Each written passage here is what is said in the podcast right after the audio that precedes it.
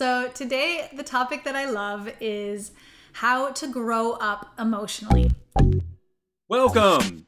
Here is your hostess and coach, Chandra Zaz, helping people make food and mood changes doable without missing out.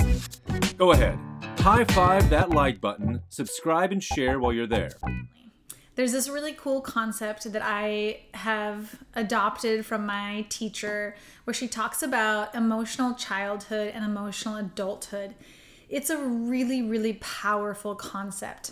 So, what I see with gut health and with the average default person is that when we, like most of us, were never taught how to be emotional adults most of our parents are emotional children. They don't know how their emotions work, they don't know how to be an emotional adult. So, one of the steps of gut health, of getting to a place where you're eating foods that fuel your body, which is the baseline of gut health, one of the stepping stones to get there is emotional adulthood.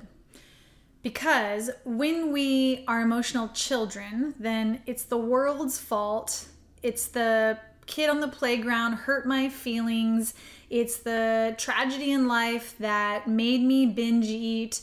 It's the things outside of me that made me do things. And when we look at the world that way, we feel really powerless.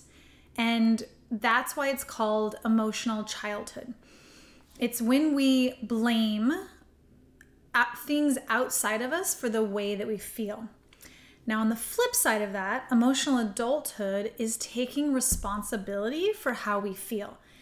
When we take responsibility for how we feel, then we're in control of how we feel and we don't have to solve our emotional problems by using food or things externally like shopping to help us feel better because we know that our feelings come from inside of us, that we're responsible for our emotions, and therefore we can fix our emotions or we can manage our emotions or we can feel our emotions or we can shift our emotions because we're empowered.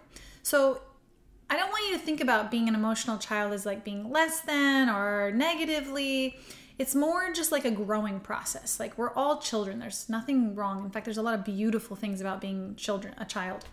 But as far as living a big life and making habit changes and getting to a really gut healthy lifestyle, there is a growing up that is required of us, that is required of like owning how we feel and why we feel what we feel and flagging the feelings that drive us to overeating, that drive us to binging, that drive us to going crazy in the cookie box or whatever, the ice cream attack, letting the ice cream attack us at night. So here's the thing we all I, and i even hear it i have a little one and i hear it on the playground don't hurt her feelings or so and so made them feel this way. So we're taught this from such a young age that it's not your fault if this is how you think this is how you thought that the world works. But here's the thing. No matter what happens outside of us no matter who says what ooh i have a good story for you guys.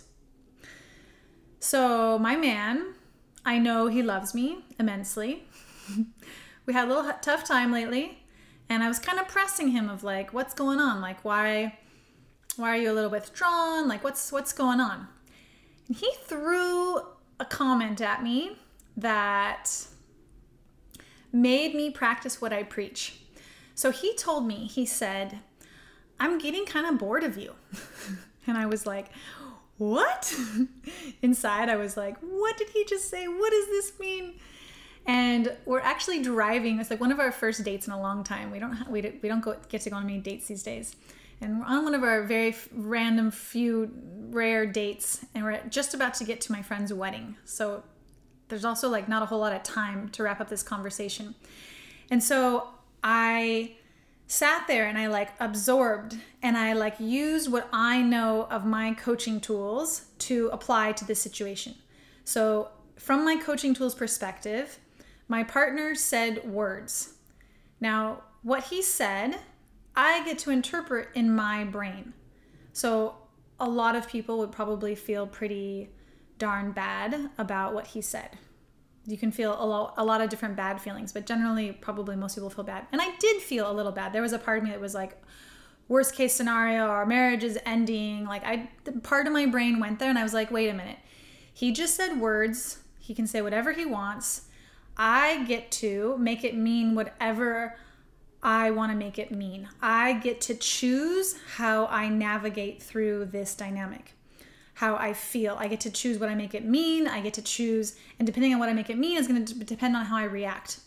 And I'm heading to my friend's wedding, who I'm really excited to go to her wedding. And I'm like, wow, I could turn this into a really dark evening. I could get really cold and really angry, and I could really get into a really big fight with him and give him the cold shoulder. And I could have a, I, I remember looking at the night and I was like, I could make this into a really bad thing. Or I could just tell myself that that is his opinion. It doesn't mean it's true. And I could get curious and I could ask him what he meant by it and I could continue the conversation and I could show up as an emotional adult. I didn't have to blame him for feeling, for him making me feel bad. Because I, when I, this is what I do with my clients. This is like, this is like, this is the gold of the gold, the cream of the cream we get to make things mean what we want them to mean. And I'm not talking about lying, I'm not talking about like being overly positive. I'm talking about like realizing that we have a choice of the story that we tell inside of our head and what we make. A lot of times, someone says one thing and we make it mean something.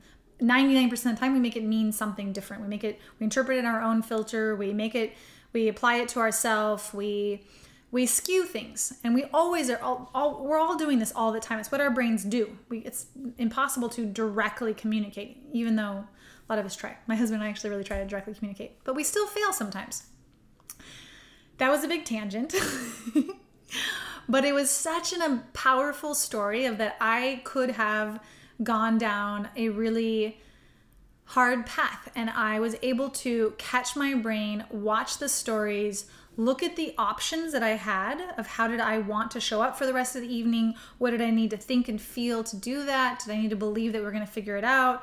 What did I need to what space did I need to get into so that I could still have a really good evening? Not not bullshitting myself or him was definitely an intense thing to hear and to say. And I could still show up and be an emotional adult. I didn't have to go into emotional childhood and blame him for hurting my feelings. So when we realize that we create our own feelings inside of us and with mental and mind management, that we can manage our feelings. And I'm not talking about feeling happy all the time. There's still a lot of emotions that are really important to feel, a lot of hard negative emotions. But I'm talking about especially like the blame and the regret and the shame. There's a lot of emotions that are just not useful and that just don't move us anywhere. And blame is one of the big ones. So, to grow up, to become an actualized adult that eats food as fuel, that doesn't need to turn externally to solve problems. It means owning our emotions. It also means owning our gut health. It means realizing connecting the dots of like I'm responsible for what I put in my mouth because that is what determines my gut health. I'm responsible for the thoughts in my head because that's what really determines how I feel. Yes, it's big work to do, but there is freedom in this work. There is agency. There is gut health. There is emotional adulthood. There is owning your emotions yeah, it's it takes some responsibility, but in that responsibility we get power. And that power it's a big life when you're living in an empowered way of owning your inner world. Your gut inner world, your emotional inner world, it's all connected. So, I hope I've inspired you to own your emotions, to own your gut health, and to become an emotional adult most of us are stuck in childhood. That is the default. So most of us are there. If you ever find yourself blaming anyone else, for how you feel you're in emotional childhood. So own it, grow up, and get that gut health in line. All right, have a beautiful day. I'll see you next week.